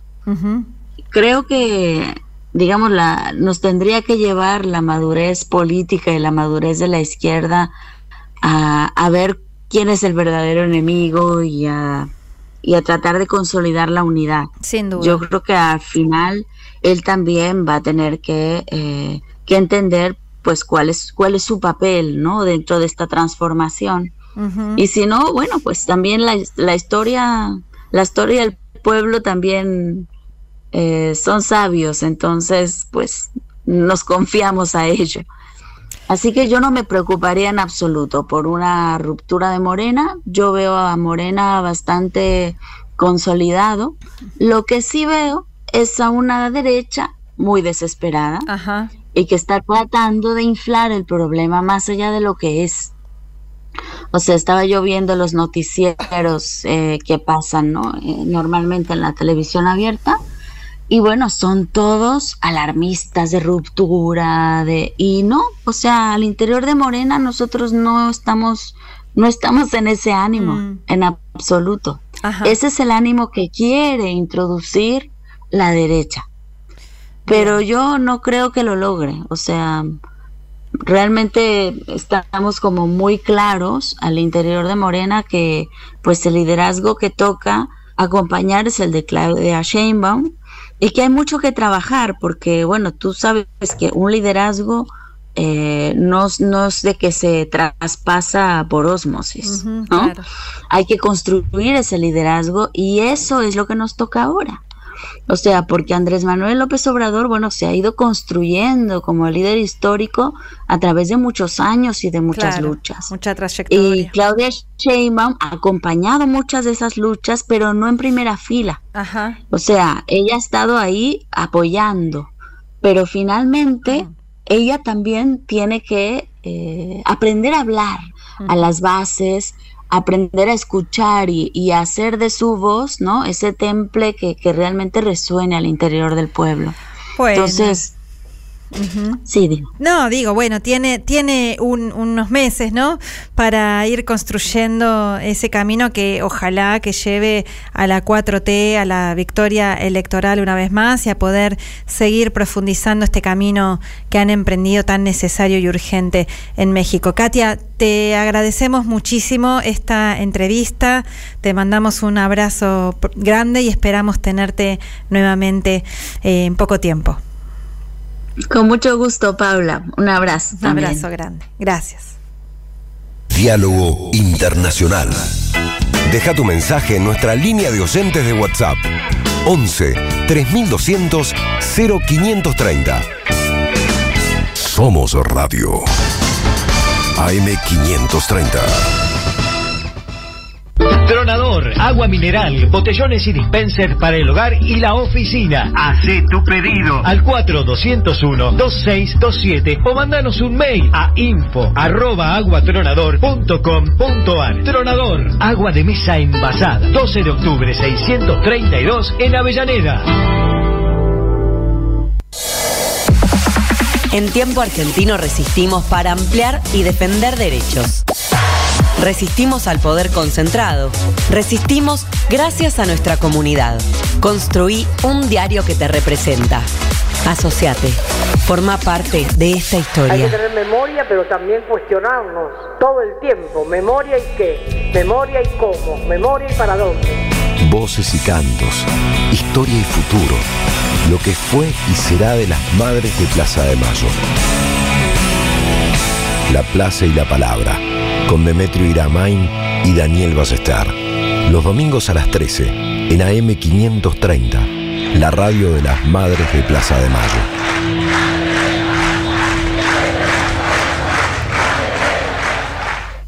En IPF Luz nos ponemos en el lugar de las empresas comprometidas por un futuro mejor, optimizando recursos y cuidando el medio ambiente. Y estamos con ellas en cada parte del país, brindándoles energía eléctrica eficiente y sustentable. Entrate más en ipfluz.com. IPF Luz, energía donde tiene que estar. ¿Sabes qué le falta a tu carpeta de favoritos? AM530 somosradio.com el nuevo portal de AM530, con un menú diferente en la agenda informativa de la Argentina. Noticias, información exclusiva, análisis de lo que pasa aquí y en el mundo. Grandes momentos de la radio. Entra a am530somosradio.com. Una isla en el gran océano de la red. AM530. Somos redes. Somos radio. Diálogo Internacional. Atilio Borón y un gran equipo analizan la cuestión latinoamericana en primera persona. Diálogo Internacional. Los sábados a las 18 en AM530. Somos Radio.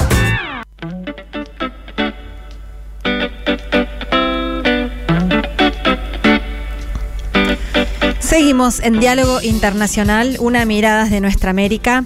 Y quería pasarles una invitación, porque esta semana, para quienes se quieran acercar, vamos a estar, eh, Atilio y yo, presentando nuestro libro, ese que fue sorteado hace unas semanas y que Atilio estuvo presentando en Chile, ahora, eh, que se llama Segundo Turno, el resurgimiento del ciclo progresista en América Latina y el Caribe. Y vamos a estar presentándolo en un hermoso bar cultural que se llama Doble Sentido. Bar Cultural en Loyola 788 el viernes 15, este viernes próximo, a las 19 horas. Así que quedan todos, todas, todes invitades a participar de esta presentación, que además seguro que va a contar con algo, con, con algún artista, con música, con canciones, porque es un bar cultural, así que les esperamos. Y mm, también eh, les cuento, a ver, vamos con algunos mensajes. Algunos mensajes, dice Mirta de Montserrat, hola, me encanta el programa, quiere el libro, claro, muchas gracias. También, a ver, eh, un mensaje de hace un ratito de Laura de Boedo, que nos dice que está, bueno, se emociona escuchando el discurso de Salvador Allende, qué valiente, qué enorme presidente, tan digno, tan honesto. Sí, realmente, qué, qué belleza, qué fuerte volver a escucharlo. Marcelo de Arrecifes, dice admirable Atilio en su despliegue y compromiso. Sí, bueno, muchísimas gracias Marcelo. También eh, Jenny nos dice que le gustaría participar del sorteo y nos manda saludos fraternales, muchas gracias. Otro con Mónica Santiago nos dice gracias Paula, hermoso arranque. Y nos pregunta si existe alguna experiencia de una constitución con avance en democracia participativa. Sí, sí. eh, desde ya eh, las constituciones, las reformas o refundaciones constitucionales, mejor dicho, que se dieron al inicio, a los, en los, al, eh, la primera década del siglo XXI en Venezuela, en Bolivia y en Ecuador.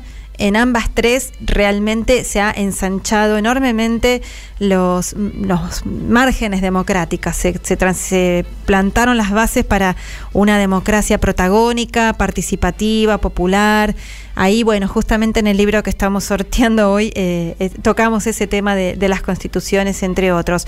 Roberto, nuestro amigo de Italia, Michi, nos manda un fuerte abrazo, muchas gracias. Eh, también nos manda...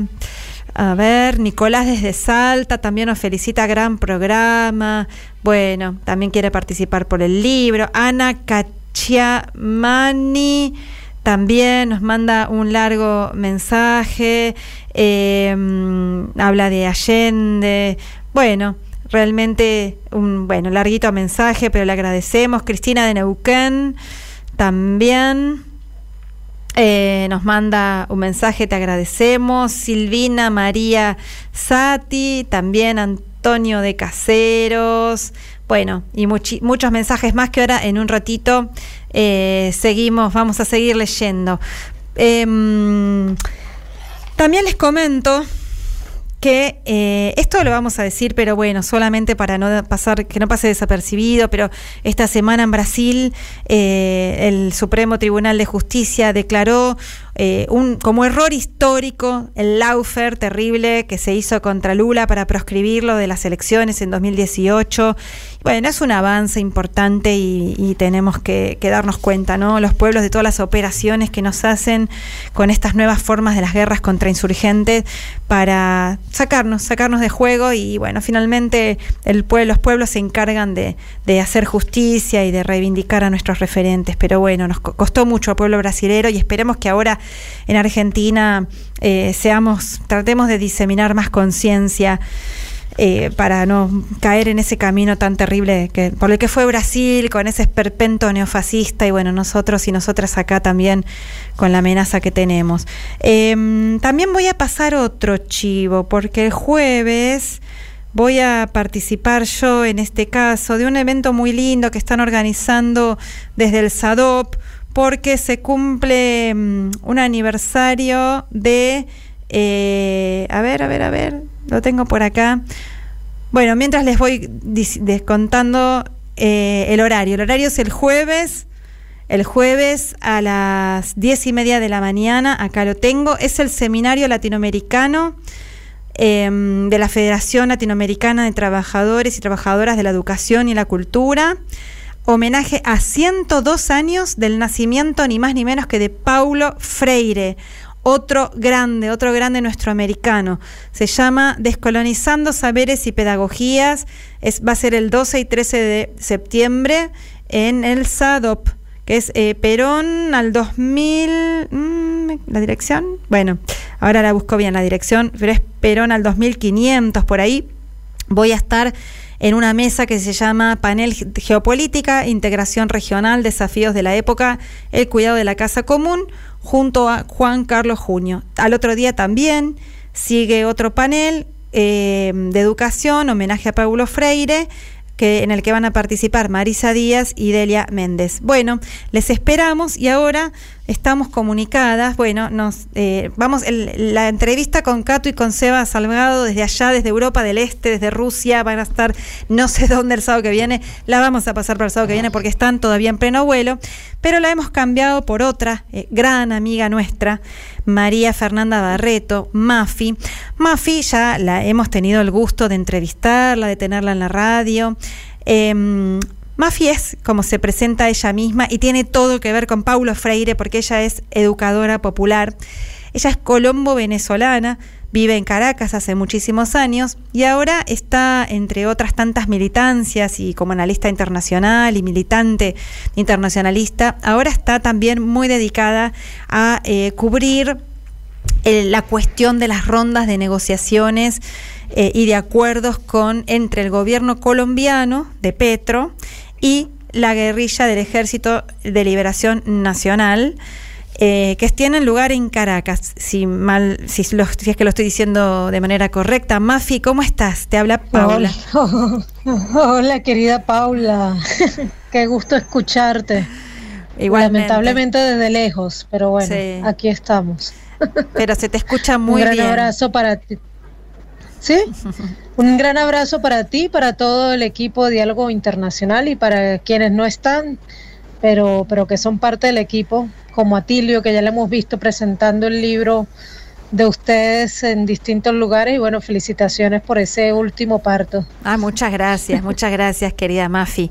Bueno, sí. Yo también aspiro a tener un libro de esos, como como tus escuchas. Ah, bueno, tenemos, bueno, También. Y Me anotas ahí en el sorteo, por favor. Dale, te anotamos, te anotamos. Igual se va, creo que se va a editar allá por Venezuela, así que lo vas a tener más a mano.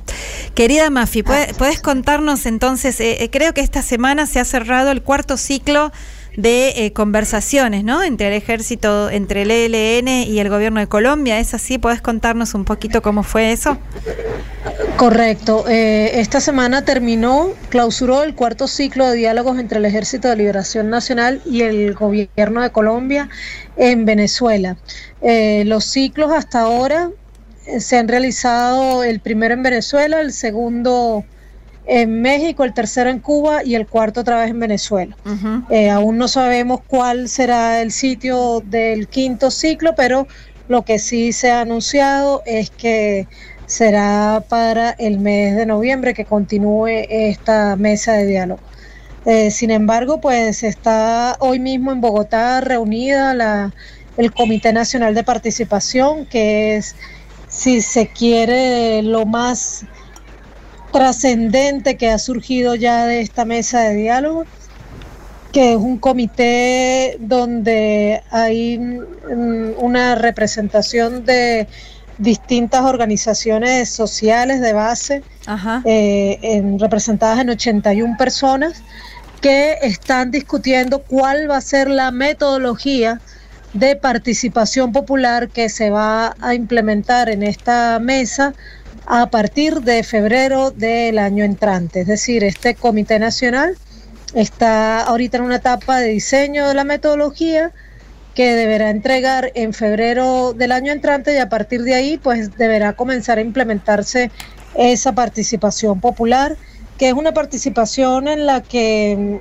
el Ejército de Liberación Nacional ha insistido desde la primera vez que tuvo diálogos con algún gobierno en el año 91, 92 Em, y que ahora se volvió a poner como siempre como requisito em, fundamental para sentarse en la mesa de diálogo y bueno, por primera vez en todas las ocasiones que, esta organización insurgente ha iniciado diálogos con gobiernos, por primera vez de verdad está comenzando a, a concretarse como de un modo que eh, nos entusiasma mucho como pueblo. De hecho, tuve la oportunidad de estar en la instalación de ese comité que fue el 3 de agosto en Bogotá y las filas de gente para entrar a ver la instalación eh, fueron de más de dos horas. Mm. De hecho, había un aforo pensado para unas mil, mil quinientas personas y terminaron entrando más de dos Así que pudimos notar ahí mucho entusiasmo de gente que vino desde los más recónditos lugares del país a participar de ese Comité Nacional de Participación, precisamente como una expresión de eso que tú estabas hablando ahora, ¿no? De la búsqueda por la democracia participativa y protagónica que sin duda está en el pueblo colombiano, pero que bueno, no ha encontrado espacios eh, reales hasta, hasta ahora. ¿Y cómo van a ser los pues, mecanismos? ¿Cómo van a ser los mecanismos de participación concreta del, Eso es exactamente lo que está ah. trabajando este, este Comité Nacional de Participación. Hasta ahora se realizó una, una, mm, un acuerdo entre gobierno y ELN mm, sobre las organizaciones que debían estar como ahí representadas y esas fueron 80, las 81 personas que están ahí, incluyendo dos organizaciones que nos representan a la diáspora. Y ellos, la labor que tienen es exactamente establecer la metodología, es decir, cuáles van a ser los mecanismos reales en los que esa eh, participación popular se va a concretar. Mm. Así que esperamos ese producto en febrero del año entrante para poder pues contar en qué consiste ese mecanismo. Esperemos que sea lo más participativo porque pues a eso es a lo que a lo que aspiramos como pueblo, que no sea una vez más un diálogo entre guerrillas y Estado, sino un diálogo que realmente cuente con participación popular. Y por otro lado decías Ah, por otro lado, lo otro muy importante, pero que ha estado muy saboteado, si se quiere, es el cese bilateral de hostilidades que se ha llevado a cabo en varios territorios, pero hay denuncias del Ejército de Liberación Nacional de que se ha utilizado el cese para entrar en territorios habitualmente controlados por ellos. Mm. Eh, pues han entrado los grupos paramilitares y, y los grupos que son paramilitares pero se escudan eh, haciéndose llamar disidencias de la FARC, muchos de ellos ni siquiera están dirigidos por alguien que haya sido de la FARC. Eh, y eh, pues eh, lo que ha denunciado esta semana el Ejército de Liberación Nacional es que el- la fuerza militar colombiana ha abierto espacio para la entrada de estos grupos eh, paramilitares, ¿no? Pero, esa Mafi- denuncia pues está... Pero te hago una pregunta. El, el gobierno eh, de Petro, que sabemos que tiene esta vocación en avanzar en la paz total y que va construyendo muy laboriosamente eh, acuerdos de paz con distintas, bueno, en- centralmente con el ELN, pero también con otras organizaciones eh, o incluso con paramilitares, ¿no? Para ir a, a la paz total. Te pregunto, ¿controla realmente el ejército de Colombia? ¿Tiene un control sobre la Fuerza Armada después de tantos años de ser una Fuerza Armada enchastrada de sangre, de genocidio? No, el gobierno, a ver, ha hecho algunos cambios, entró haciendo cambios muy importantes, cambió buena parte de la cúpula. Eh, en más de 60 generales fueron removidos, mm, vinculados con violaciones de, de derechos humanos y directamente vinculados con el paramilitarismo.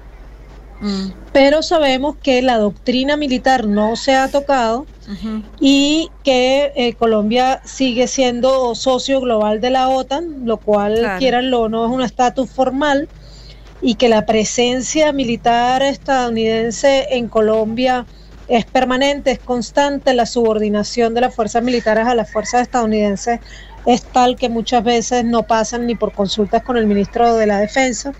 Es decir, que podemos decir que las fuerzas militares en Colombia, a pesar de que han sufrido algunos cambios y de que pues eh, los ruidos de sables de los que tanto miedo le teníamos en principio de algún modo parecen haberse acallado, están tomando más fuerza otras vías, entre ellas el Laufre, por cierto. Claro.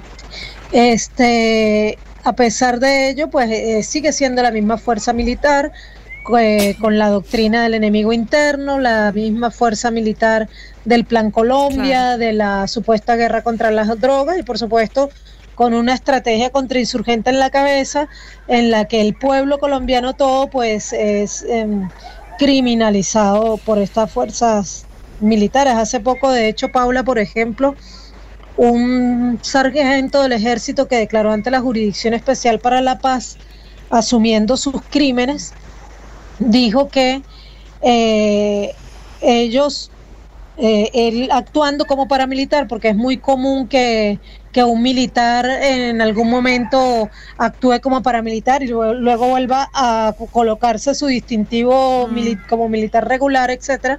Ellos llegaban a los pueblos y una de las órdenes que tenía era matar a toda persona vestida de negro. Claro. Tremendo. O sea, a esos niveles de estigmatización se, se llega en Colombia. Entonces, con esas fuerzas militares es muy delicado.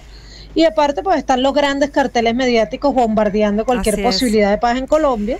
Y por supuesto la injerencia imperialista ahí. Mafi, mira, amiga querida, se nos va el programa, faltan dos minutos, nos están acá esperando. Bueno, los entonces los dos minutos los digo Sí. que mañana publicamos la entrevista en el canal, un- la entrevista que hicimos a, a raíz del ci- el cierre de este cuarto ciclo en mi canal de YouTube, María Fernanda Barreto. Vamos a ver Para entonces el canal lo puedan ver. y recomiendo todo lo de Mafi porque tiene una participación asidua y toda esta información y mucho más la pueden encontrar en todas las redes de María Fernanda Barreto. Igual te vamos a volver a entrevistar. Gracias por este pantallazo importante y bueno, hasta hasta pronto y hasta la próxima, amiga querida. Un gran abrazo, Paula. Gracias por llamarme. Un abrazo para quienes nos escuchan y un abrazo para el equipo. Abrazos grandes. Bueno, se nos va el programa, cuántos desafíos para Colombia, tremendo. Agradecemos a tantos mensajes que nos siguen llegando. Adriana, Sergio de la Cera, Florencia de Caseros, Miriam, bueno, Fernando de Quilmes, Mabel de Lugano, Normando López, Marisa de Boedo y, otros, bueno, que no me parece acá el nombre, pero no tenemos más tiempo porque ya viene este programón que quédense escuchando, el tango será popular o no será nada. Vamos a nombrar la ganadora de nuestro libro de Paula Klachko y Cato Arconada, Desde abajo, desde arriba, de la resistencia a los gobiernos populares, escenarios y horizontes del cambio de época en América Latina, editorial Prometeo, que lo vamos a dejar dedicado para Chachán Chachán, Mirta de Montserrat. Mirta de Montserrat, muy bien, es la ganadora del libro, así que Juanpi se va a comunicar con vos para que puedas venir a retirarlo. Por suerte está cerquita, Mirta de Montserrat. Y eh, agradecer otra vez a Juanpi, a Gustavo Hoffman, nuestro operador, al equipo de producción de la UNDAB, Noelia Giorgi, Rodolfo Amawi, Mario Giorgi, a Lalo Recanatini también. Un abrazo muy grande a Telma, a Federico, a Marcelo y a Tilio. Y nos despedimos entonces, como siempre, diciendo hasta la victoria siempre, con la voz de Eve, con el recuerdo hermoso de Salvador Allende, y para seguir luchando para que no vuelvan esos fantasmas retrógradas de muerte y triunfe nuestra lucha de los pueblos de América Latina. Hasta la victoria siempre. AM530. Somos Radio.